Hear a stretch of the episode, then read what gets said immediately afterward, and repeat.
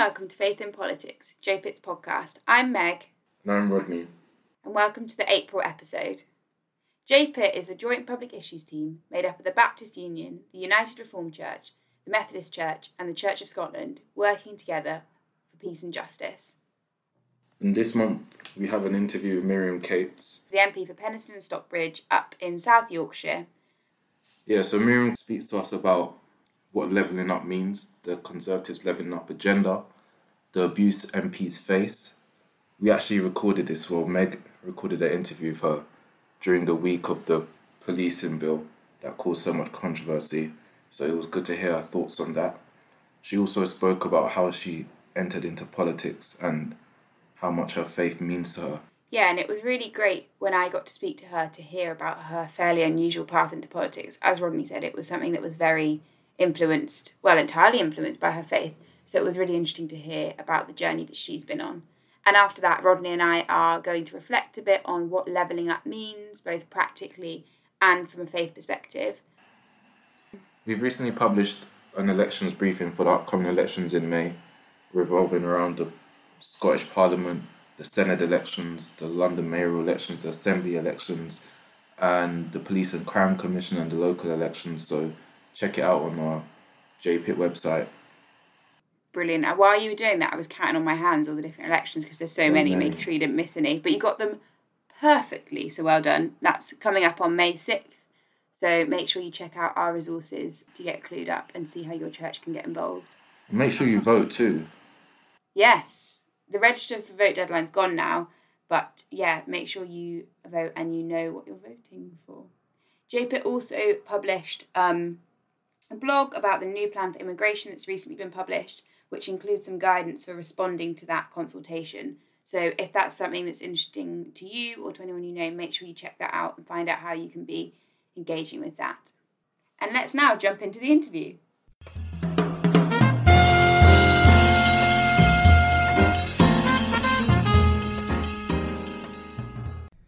So thanks so much for joining us, Miriam. You are the MP for Penistone and Stocksbridge, which is in South Yorkshire, and were elected in 2019. Before you were elected in 2019, your professional background was largely in like the STEM industries, wasn't it? Yes, yes. Well, I trained as a teacher, having done a genetics degree at university. Um, so I worked for some time as a secondary school teacher. Uh, I took a career break when my children were quite small. Um, and I started working in my husband's business. He's got a tech business that uh, does various different software platforms.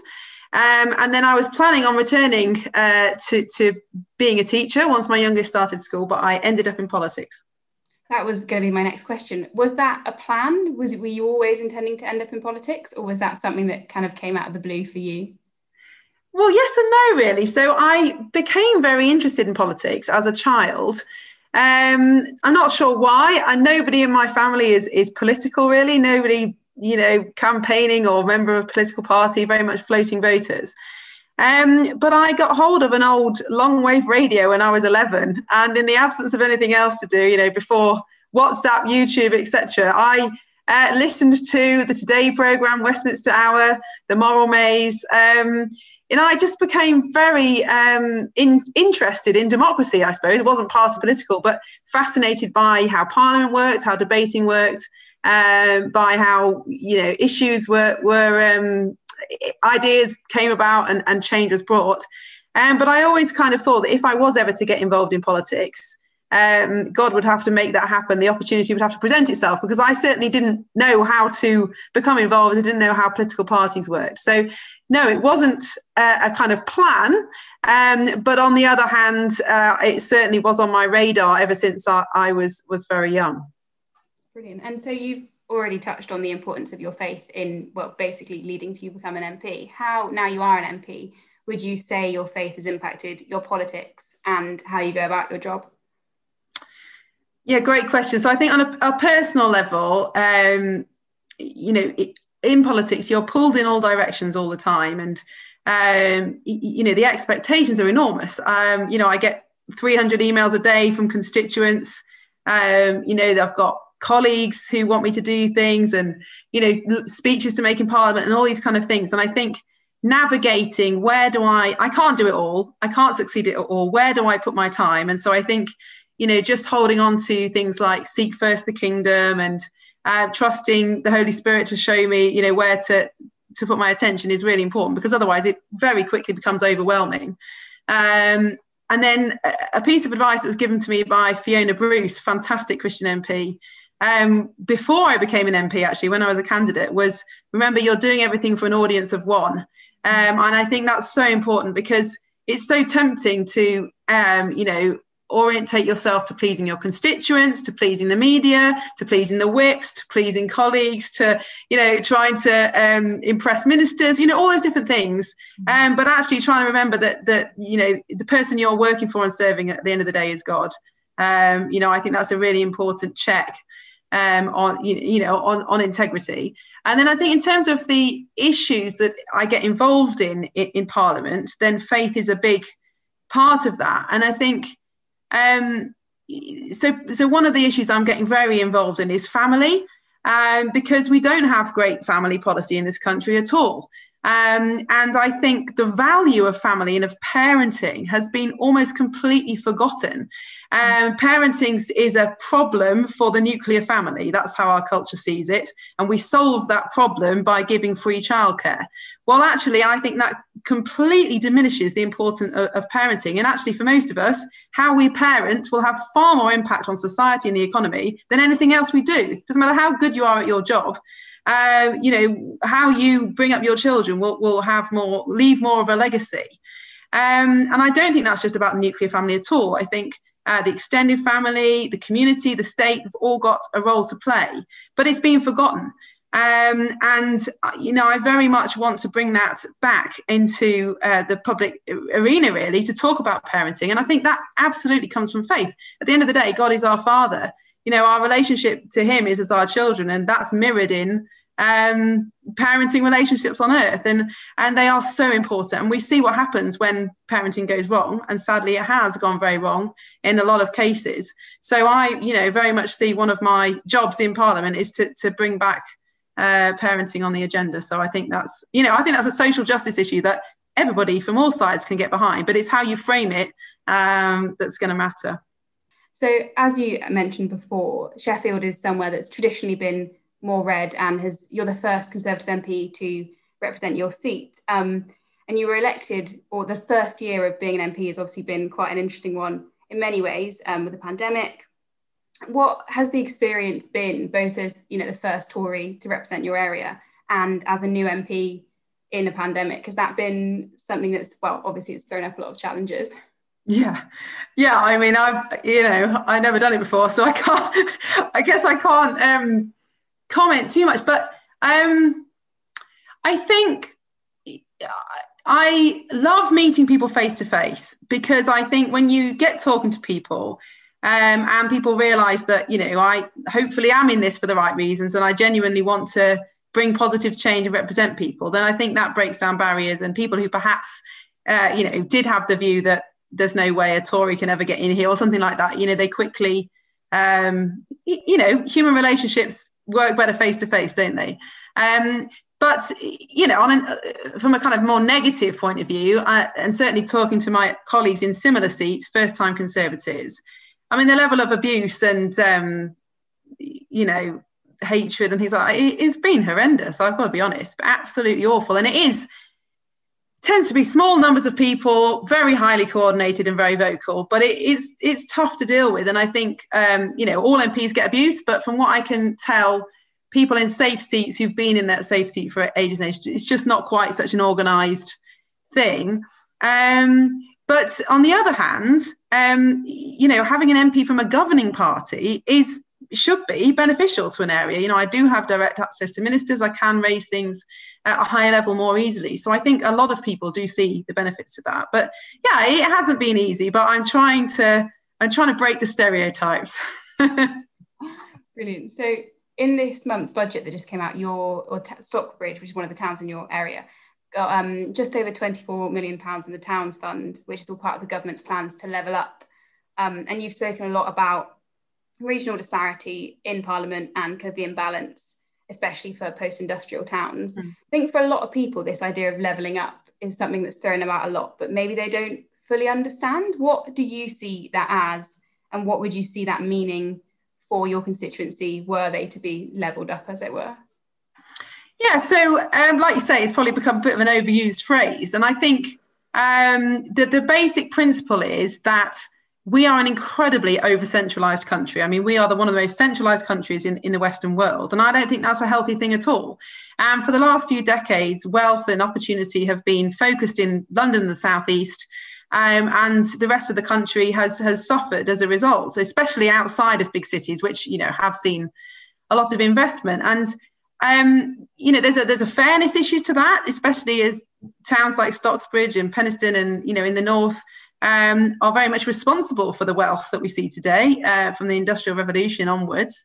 Um, but also, it's not healthy, is it? It's much healthier to, to spread opportunity and talent and skills and investment uh, all the way around the country. So I think that's you know that's one aspect and i think if you don't live if you live in london uh, and have never really been outside of london i don't think many people have a real comprehension of just how different life is in the north you know and the, uh, the, the example i always use is if you live in croydon and want to travel into central london for work there are 20 trains an hour and it takes about 20 minutes. If you live in Penistone and you want to go to Sheffield, same distance, it's one service an hour and it takes an hour.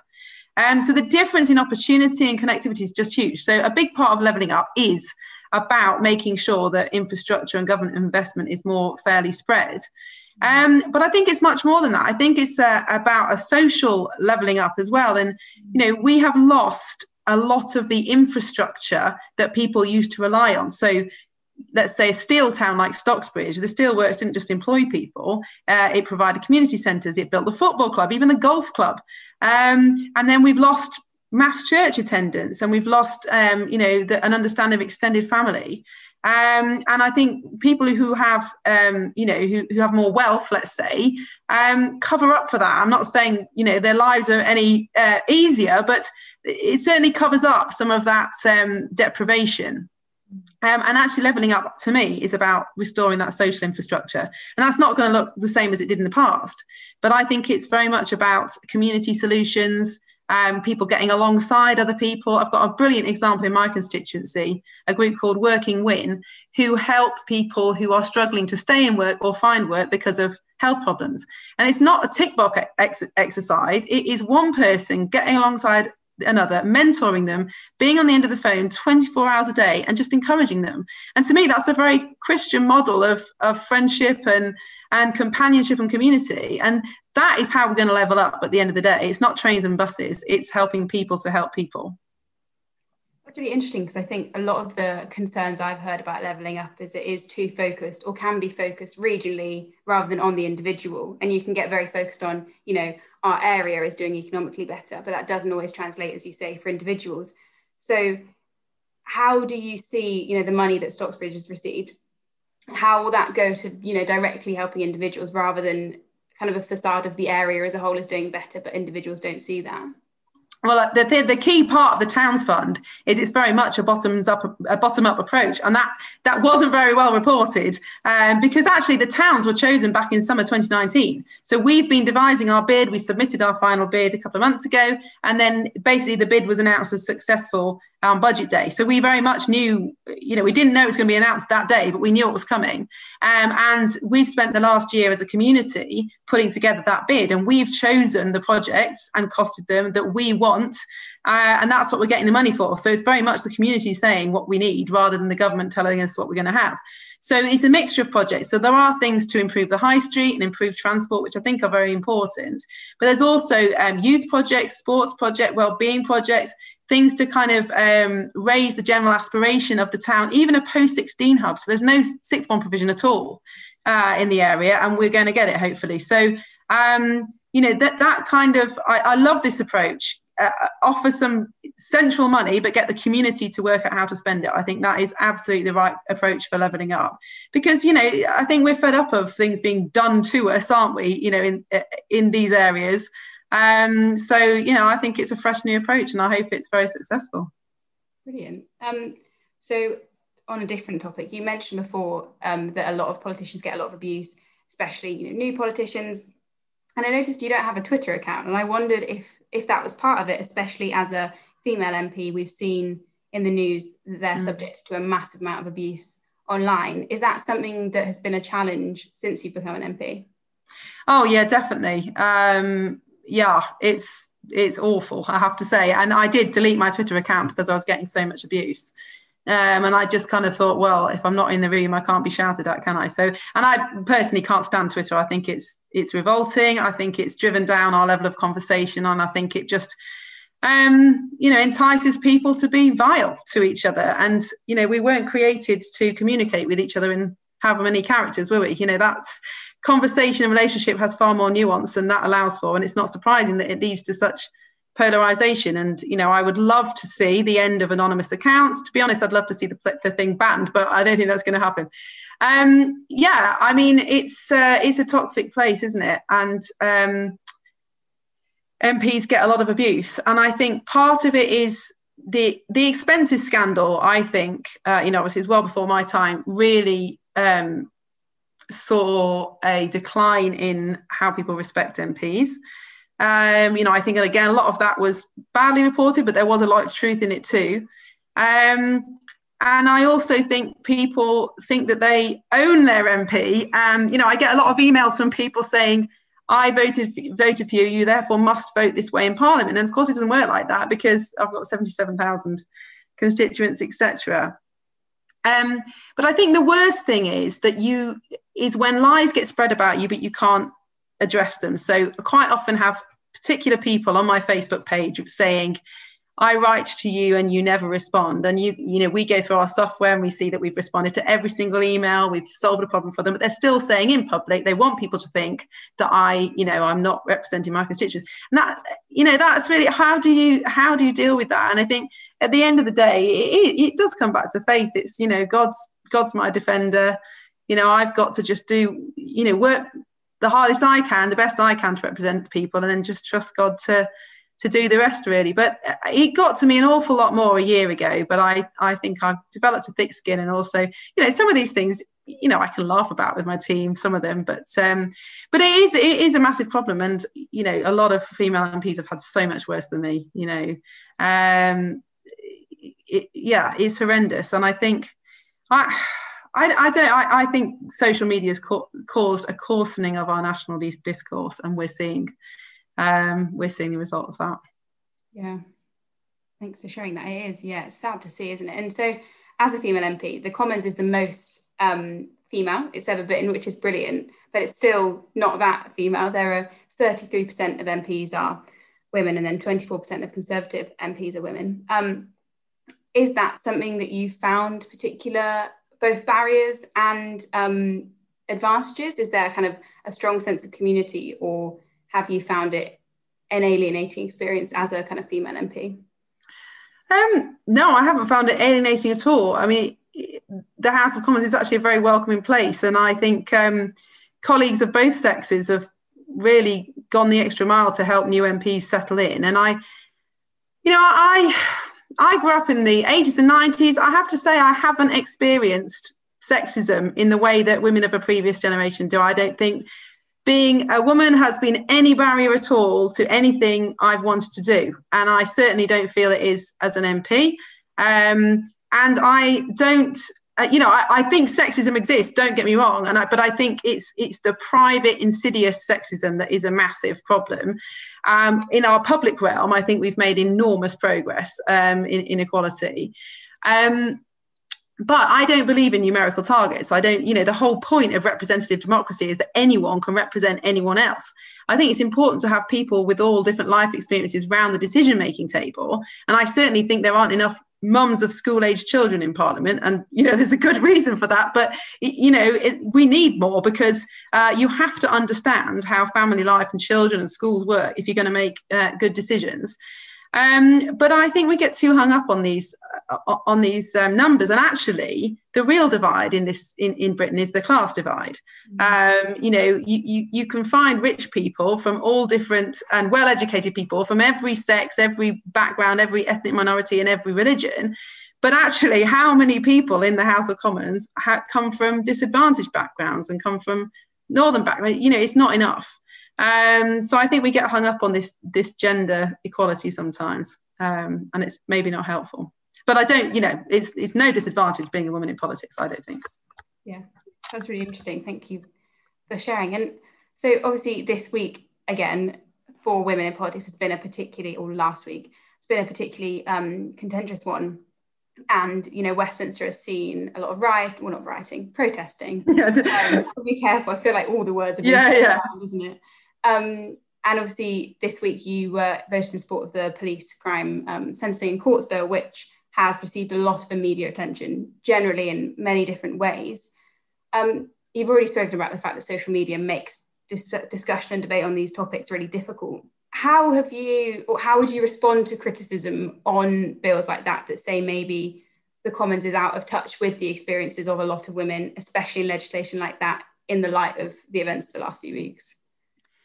Well, I think again, it's just a, this is a myth busting exercise. Um, you know, obviously, the murder of Sarah Everard absolutely horrific. Um, you know, and it's it's um, catalysed an outpouring of of women's experiences of, of, public abuse, private abuse that absolutely needs to be listened to. Um, but you know, this bill is a bill that has was on the statute book and planned before those events. It's a wide ranging criminal bill with all sorts of different powers that essentially put a lot of manifesto commitments into practice with an awful lot of um, new laws that make sense to a lot of people, like strengthening um, protection of emergency workers and all sorts of things, and including longer sentences for rapists and child murderers and those kind of things. Um, and I find the, the accusation that the bill doesn't relate to women rather odd because it's a bill for people and women are people um, and the crimes that are committed against women will be prosecuted in this bill. And the domestic abuse bill, which is a landmark piece of legislation, has nearly finished its route through Parliament and will become law. And that's almost entirely focused on, on women's safety. So, again, I think sadly it's been picked up by the media, misrepresented. Um, and used to say the government's out of touch. And I think there'd be nothing worse than the government rushing to make legislation in haste to respond to this instead of listening and really thinking about what needs to be done. Um, and on the protest uh, part of it, again, it, you know, there's been a lot of fake news, I have to say, because uh, at the moment, all these offences are already offences. It's just that they're in case law, uh, common law, um, and the um, the law commission has recommended that we put them on the statute book because you know that's just sensible. Um, so these are already offences, they're just going on the statute book. And actually, at the moment, the maximum sentence for some of these public nuisance offences is, is life. Once they go onto the statute books, it'll be 10 years. Um, so again, it's, you know, it's been taken out of all proportion and all context. Um, you know, and I think it, it's right for the government to recognise the national mood. It's right to reopen this conversation. It's right for the Prime Minister to do things like um, doubling the safer streets funds and all those things that can things that can be done quickly to, to improve safety. But if we're going to make long-term change quick changes to um, you know ready drafted legislation is not the answer. And that would just be that would be a pr exercise and that would be wrong. Um, and actually what the government needs to do much you know we need to think about this much more intelligently because clearly there's an issue about street safety um, although I don't think, you know, you're never going to solve this 100% by legislation or prosecution because there are always going to be criminals out there who, whatever the law is, are going to find a way to attack. And that's a sad truth. That doesn't mean we shouldn't try as hard as we can to design out crime. Of course, we should. But what I'm far more worried about is the abuse and violence that goes on in private. And I think you know most people would agree that that is where the majority of abuse against women happens that is a matter of um, our cultural attitudes. Where do boys get these attitudes? It's from the home. You know, by the time you're 16, you've spent 86% of your time at home and only 14% at school. So it doesn't matter how good your anti-sexism training is at school, it isn't going to solve the problem. Um, and the link between fatherlessness um, or and um, engaging in violent abuse is just you know incredible incredible so the, the the answer here is strengthening families um, it's uh, you know more street lights, more cameras, brilliant. Yes, we need them, but it's it's a drop in the ocean compared to what we need to do uh, in the home.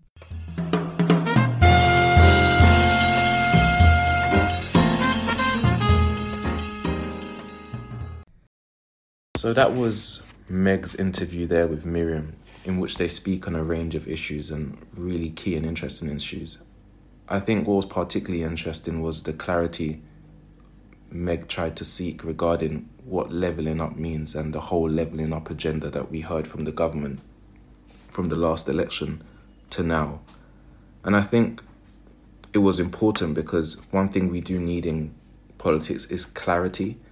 And we've seen that in recent years that words are so powerful. Um, we just are coming out of Brexit, let's say, and we know the power of Brexit with just three simple words take back control. And it was a slogan that many people said, Oh, I'm voting because I want to take back control, which is fine. But I think when you would have your conversations with people and ask them, What does it mean when you say take back control? There tended not to be much on the surface. And we have to be in a place where we're dealing with detail and not just dealing with slogans.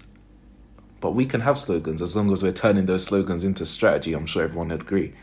But my general understanding, which might be quite limited because of the lack of clarity, is that I believe the government is looking and promising to spread wealth to left behind towns and communities and improve the education and employment prospects of those living in them.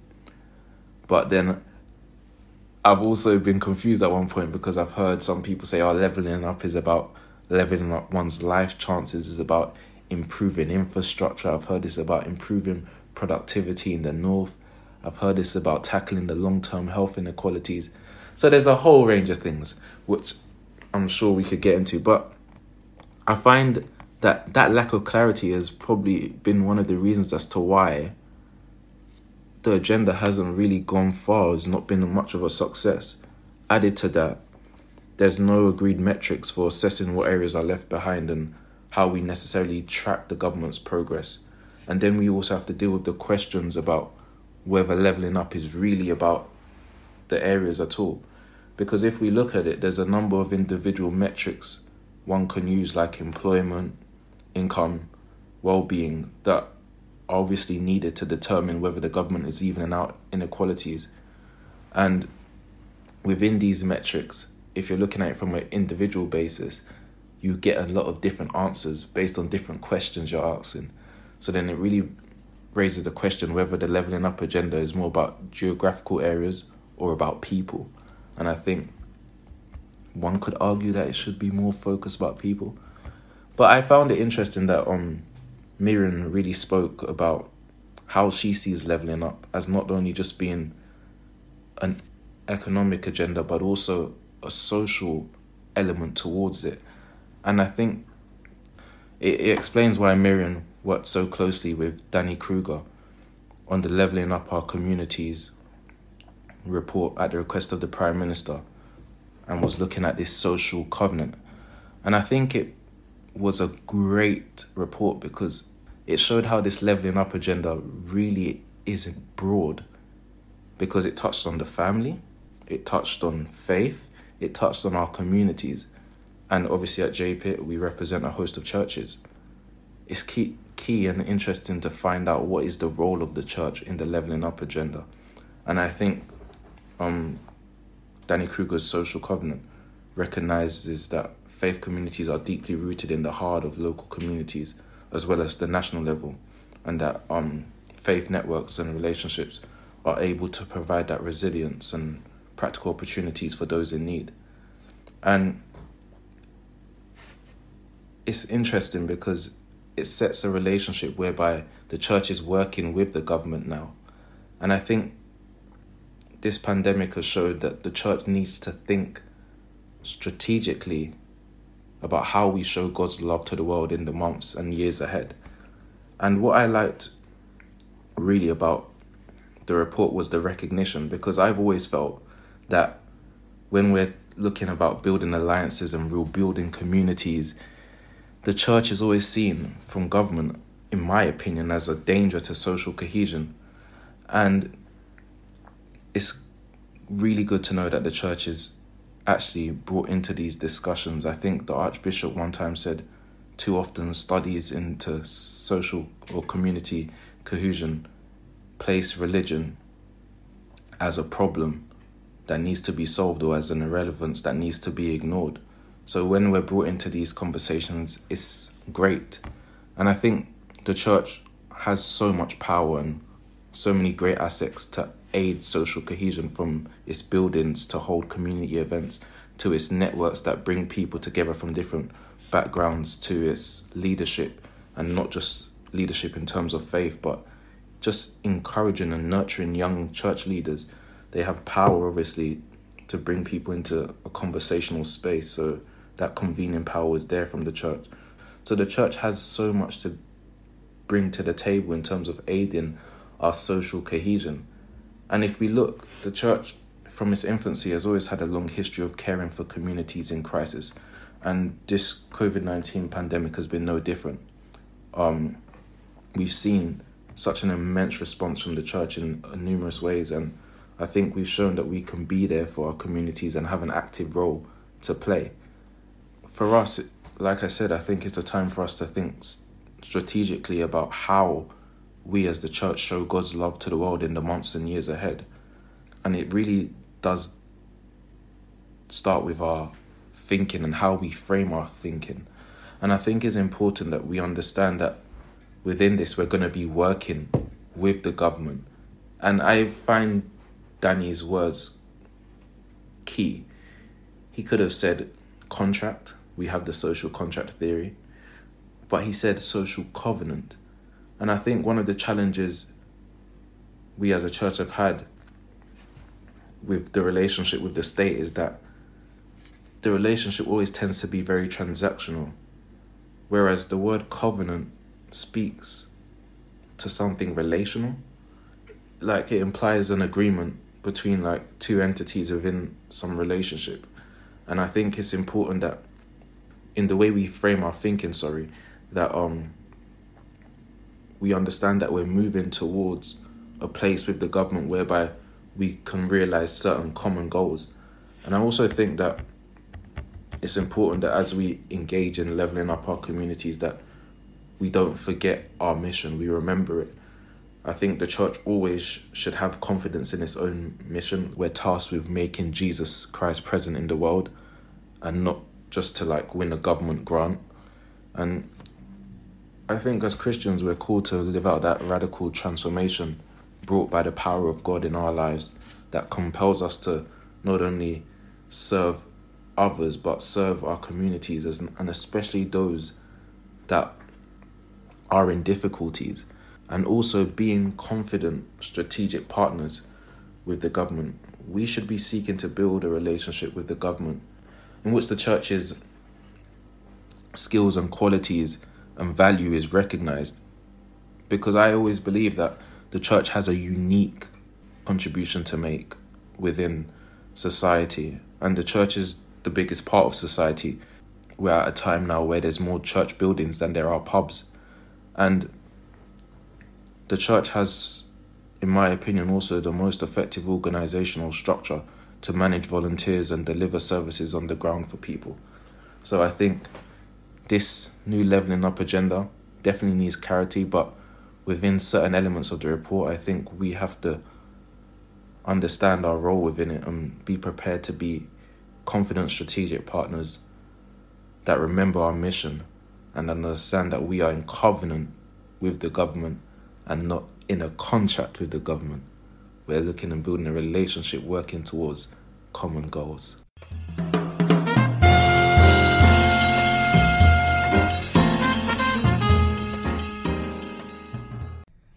Thanks so much for listening to April's episode of Faith in Politics podcast. Make sure you follow us on Twitter at FIP underscore podcast and Instagram at Faith in Politics podcast.